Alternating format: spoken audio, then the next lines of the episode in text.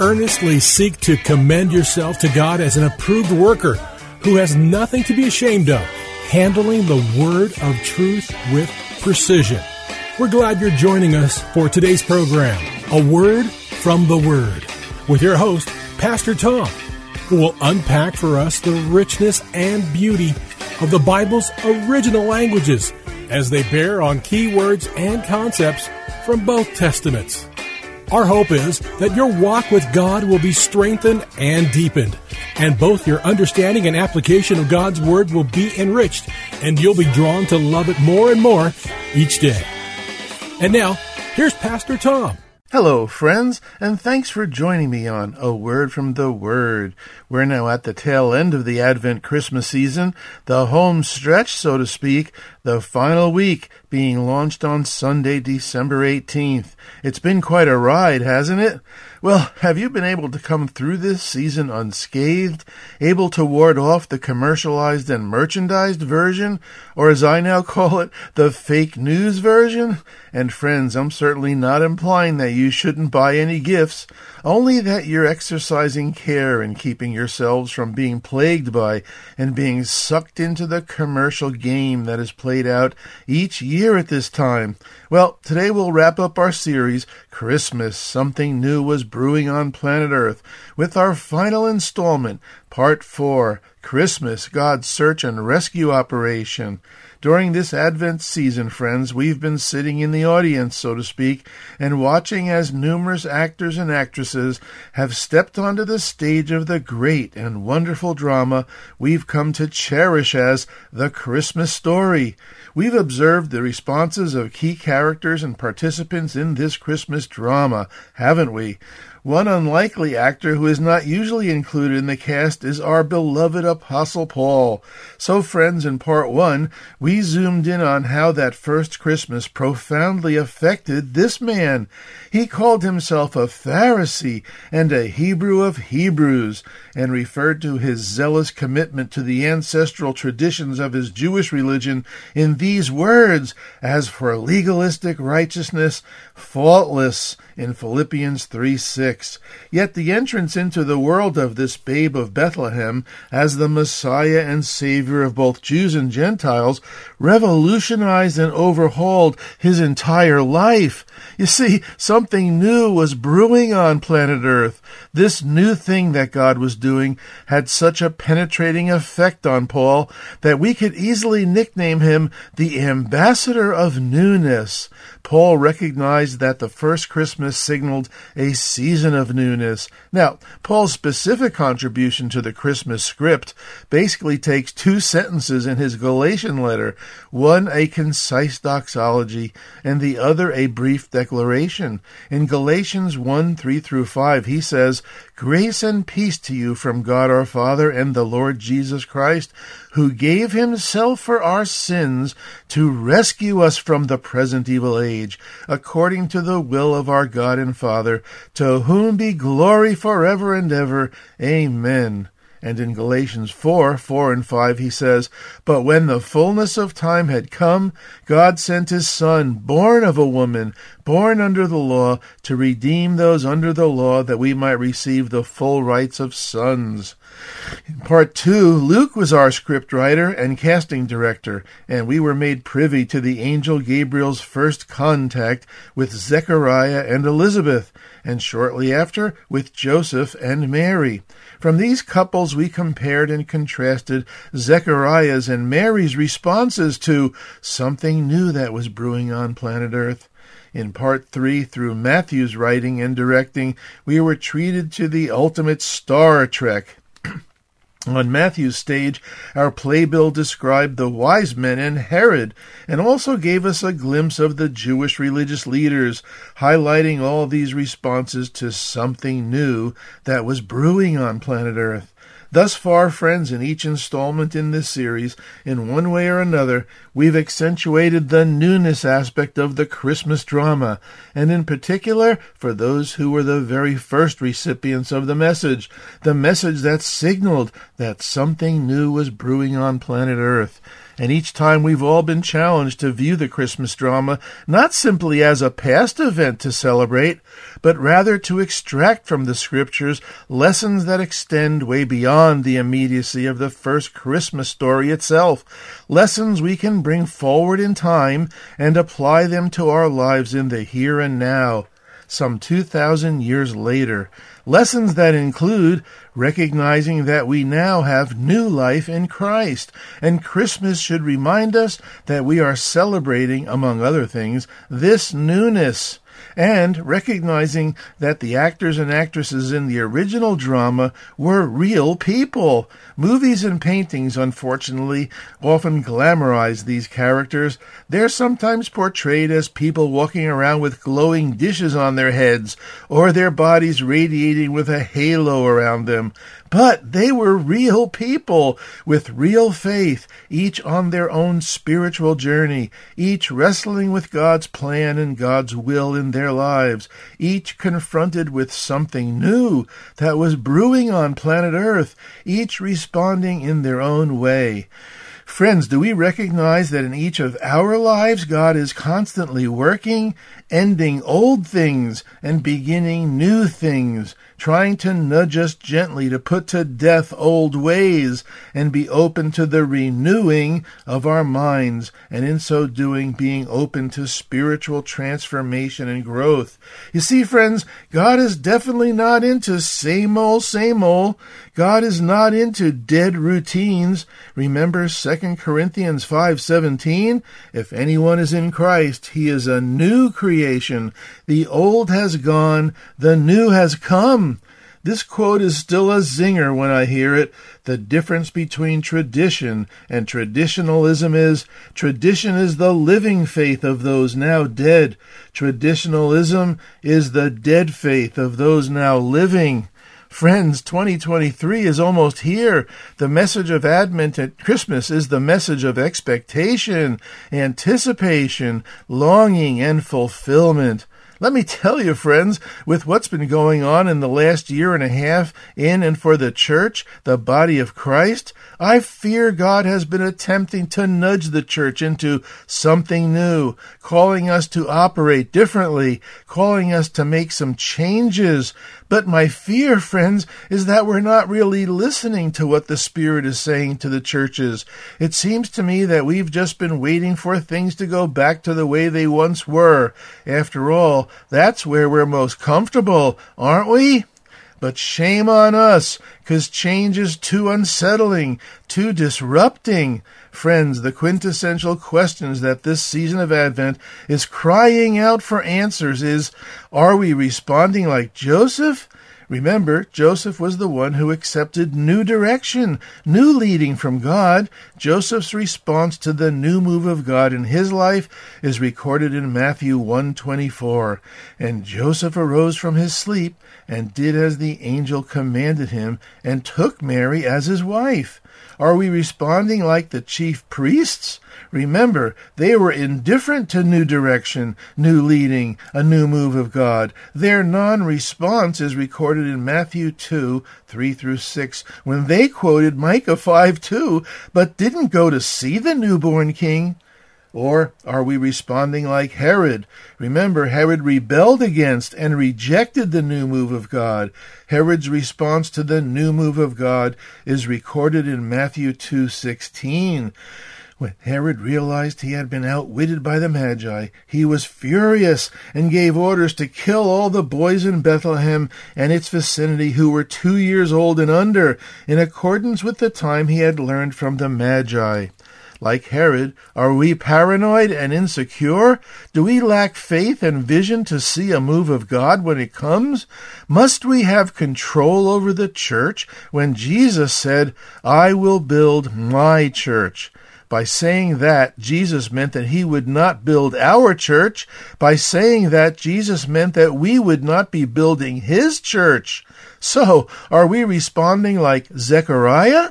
As a spiritually seasoned leader, Zechariah still lacked faith and vision for a new move of God. Remember the angel Gabriel's judgment against Zechariah, recorded in Luke one, nineteen and twenty? I am Gabriel, I stand in the presence of God, and I've been sent to speak to you and tell you this good news. And now you will be silent and not able to speak until the day this happens, because you did not believe my words, which will come true at their appointed time. Friends, is the Spirit speaking to our churches, bringing fresh news, a new way of doing church, and we do not have ears to hear, and therefore are not believing his words? Or how about, are we responding like Mary and the wise men? Mary's response to the new move of God in her life is recorded in Luke one thirty-eight. After the angel Gabriel delivered the news, she responded, I am the Lord's servant, may it be to me as you have said.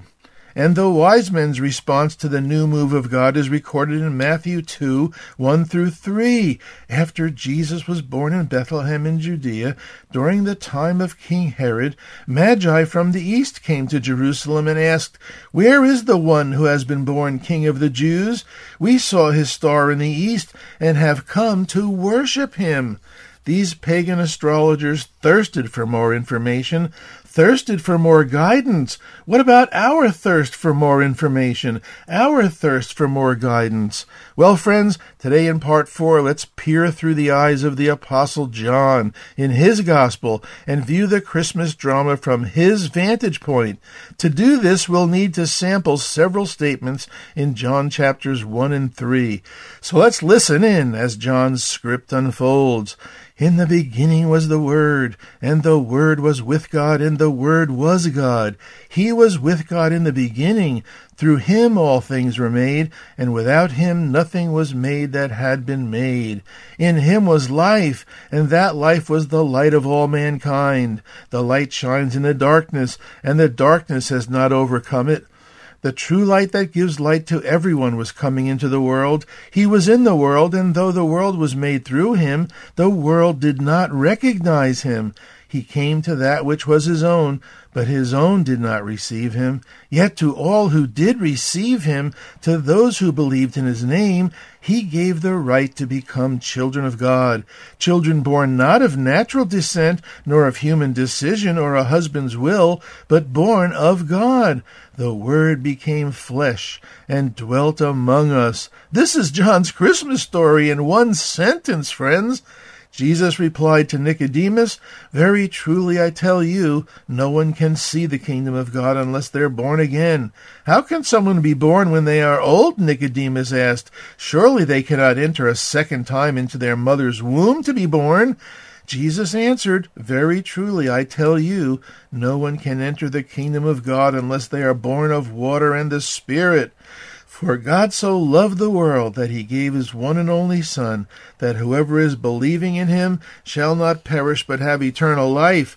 For God did not send his Son into the world to condemn the world, but to save the world through him.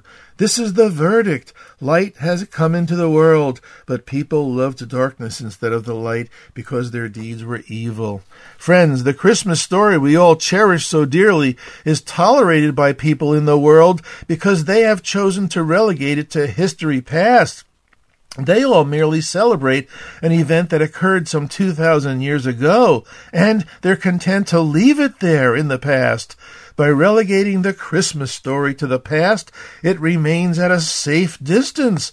This way it can be celebrated, and at the same time its implications for the present and future life become non-existent. And in the process, accountability to the revelation of the Christmas truth becomes nullified. But one fact is often overlooked by people in the world, and if we're not careful, we as Christ followers just might overlook the same fact. And that is this, friends, the Christmas drama is not merely a historical truth. The historicity of Christmas is only half of the equation. The other half is the fact that the Christmas drama is also a spiritual truth. In other words, a theological truth. You see, friends, intertwined in and inseparable from the Christmas drama is the reason for the season. Back in the late nineteen eighties and early nineteen nineties, the Christian retailer retailers and merchandisers popularized the slogan, Jesus is the reason for the season. And, and that's an okay slogan. It's true, and it has a catchy ring to it. But there's a more important truth that is somewhat obscured by that slogan and overlooked by those mainstream secular Christmas carols. So I propose to you that sin is the reason for the season. What? Yes, friends, sin is precisely that half of the Christmas equation that the world consciously avoids, obscures, and rejects, because sin has a direct tie-in to the spiritual or theological truth of the Christmas drama. Well, let's pause here for just a moment, friends. If you tuned in late, you're listening to A Word from the Word with me, your host, Pastor Tom. I want to take a moment and let you know how valuable you are as listeners to A Word from the Word. This program is one hundred percent listener-supported. Your financial partnership is essential to helping keep this program on the air, which disciples many Christians without a church home, or those of you who've been wounded by the institutional church. You can join forces with A Word from the Word by emailing me for support details at a word from the word at minister dot com. That's a word from the word at minister dot com. And friends, we'll be repeating this email address at the end of today's broadcast. Now, back to sin being the reason for the season. That well-known Christmas carol, O Holy Night, says it best, doesn't it? O holy night, the stars are brightly shining. It is the night of our dear Savior's birth. Long lay the world in sin and error, pining, till he appeared, and the soul felt its worth. You see, friends, the Christmas drama is made incomplete and rendered powerless unless both halves of the equation are understood and promoted. The historical truth and the spiritual or theological truth. Just listen to how the theological truth is intertwined in each installment in our Advent Christmas series. Galatians four, four and five says, "But when the fullness of time had come, God sent his Son, born of a woman, born under the law," representing the historical truth, "to redeem those under the law, that we might receive the full rights as sons." This represents the theological truth. Galatians one four reminds us that Jesus came to rescue us from this present evil age by saying, "The Lord Jesus Christ gave himself for our sins to rescue us from the present evil age, according to the will of our God and Father, to whom be glory forever and ever." This is reiterated in Colossians chapter one, verse thirteen. It's almost as if we could say that Christmas was a search and rescue operation conceived by God himself to redeem us sinners. Then Luke intertwines this theological truth in the familiar words of Luke two eleven, told to the shepherds by the announcing angel, "For today in the city of David there has been born for you a Savior, who is Christ the Lord." Remember now how the first century hearers would have heard the phrase Christ the Lord, Messiah Yahweh. In other words, Messiah God. Then Matthew intertwines this theological truth in this well-known verse, Matthew one twenty-one, also announced by an angel, "And she, Mary, will bear a son, and you are to call his name Jesus, for it is he who will save his people from their sins." Remember, friends, the name Jesus means God saves. And lastly, the Gospel of John is written primarily from the perspective of the theological ramifications of the coming of Jesus into the world. First, listen to John chapter one, where we read, "The true light that gives light to everyone was coming into the world. He was in the world, and though the world was made through him, the world did not recognize him. He came to that which was his own, but his own did not receive him. Yet to those who did receive him, to those who believed in his name, he gave the right to become children of God. Children born not of natural descent, nor of human decision or a husband's will, but born of God." And secondly, listen to John chapter three, where we find these words of Jesus spoken to Nicodemus, "Very truly I tell you, no one can see the kingdom of God unless they are born again." This was followed by, "Very truly I tell you, Nicodemus, no one can enter the kingdom of God unless they are born again." Friends, the kingdom of God is here, working surreptitiously, that is, secretly, or here in a way that has avoided notice or attention. We could almost say that it's become by stealth, clandestinely, or covertly. Yet it's in full bloom alongside the kingdom of the world. Both exist side by side. That's why I believe Jesus could say to Nicodemus, "Unless you are born again, you cannot see the kingdom of God or enter it." Friends, Christmas not only signaled a season of newness, it signaled the kingdom of God coming nearer than it had ever been before. The kingdom coming in the first century was God's way of telling us that something new was brewing on planet Earth. The kingdom coming was how God instituted his search and rescue operation by inviting sinners to become part of and enter the kingdom of God.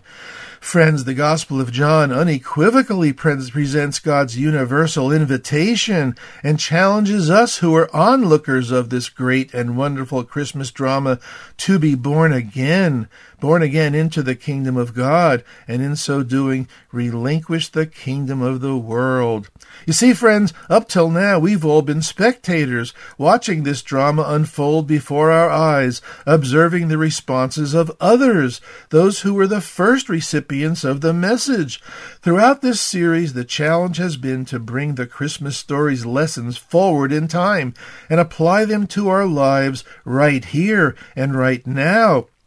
In order to do that, we must ensure that the theological half of the equation is not ripped away. That's why John's Gospel declares with boldness, "This is the verdict. Light has come into the world, but people loved darkness rather than light, because their deeds were evil."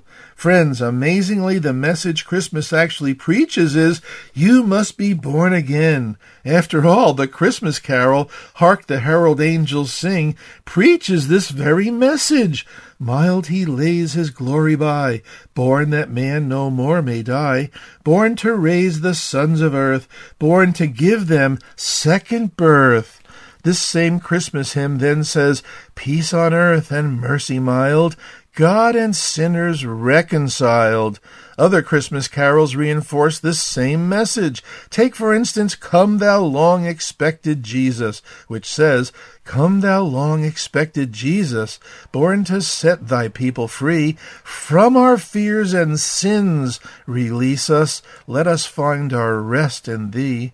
And "Born Thy people to deliver, born a child and yet a king, born to reign in us forever, now Thy gracious kingdom bring." Friends, the message of Christmas is, to all who received him, to those who believe in his name, he gave the right to become children of God. And the Christmas carol, "Joy to the World," declares, "Joy to the world, the Lord is come. Let earth receive her King." Amen. Amen. Well, friends, we're nearing the end of today's program, and there's several critical questions left that I believe the Christmas event begs us to ask. Now that the Lord has come to earth, have we received him as our King? Now that the long-expected Jesus has finally come, have we been set free from our fears and sins and been released from them and have found rest or peace in Jesus as our Savior? Since he was born to raise the sons and daughters of earth and born to give us second birth, have we genuinely been born again?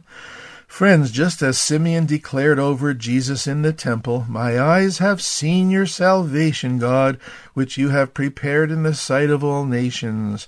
Have our eyes seen God's salvation? Have we seen the light of God's revelation in his Son, Jesus Christ, born to deliver his people? Born a child and yet a king? Have we made Jesus king of our lives? Is he ruling and reigning in us? Some provocative questions to ponder, huh, friends? Well, today's broadcast will be closing out with an email where you may write me and share your feedback on today's program or any other programs you've listened to in this Advent Christmas series. I'd love to hear how a word from the Word is impacting you or enlightening you. This email is also where you may get the details on how to become a support team member of A Word from the Word. Now that twenty twenty-three is just around the corner, please consider joining forces with me in sharing the gospel, discipling brothers and sisters who are without a church home, and even those of you who've been wounded by the institutional church. I love coming alongside all of you. And all podcasts are freely accessible at faith talk thirteen sixty dot com. Just search the menu for Local Program Podcasts, then scroll to A Word from the Word. You can also access this program on Spotify and Apple Podcasts. Well, thanks for listening today, friends, and remember, Jesus loves you. I'm Pastor Tom with A Word from the Word. Friends, if you would like to let Pastor Tom know what this program has meant to you, email him at a word from the word at minister dot com. That's a word from the word at minister dot com.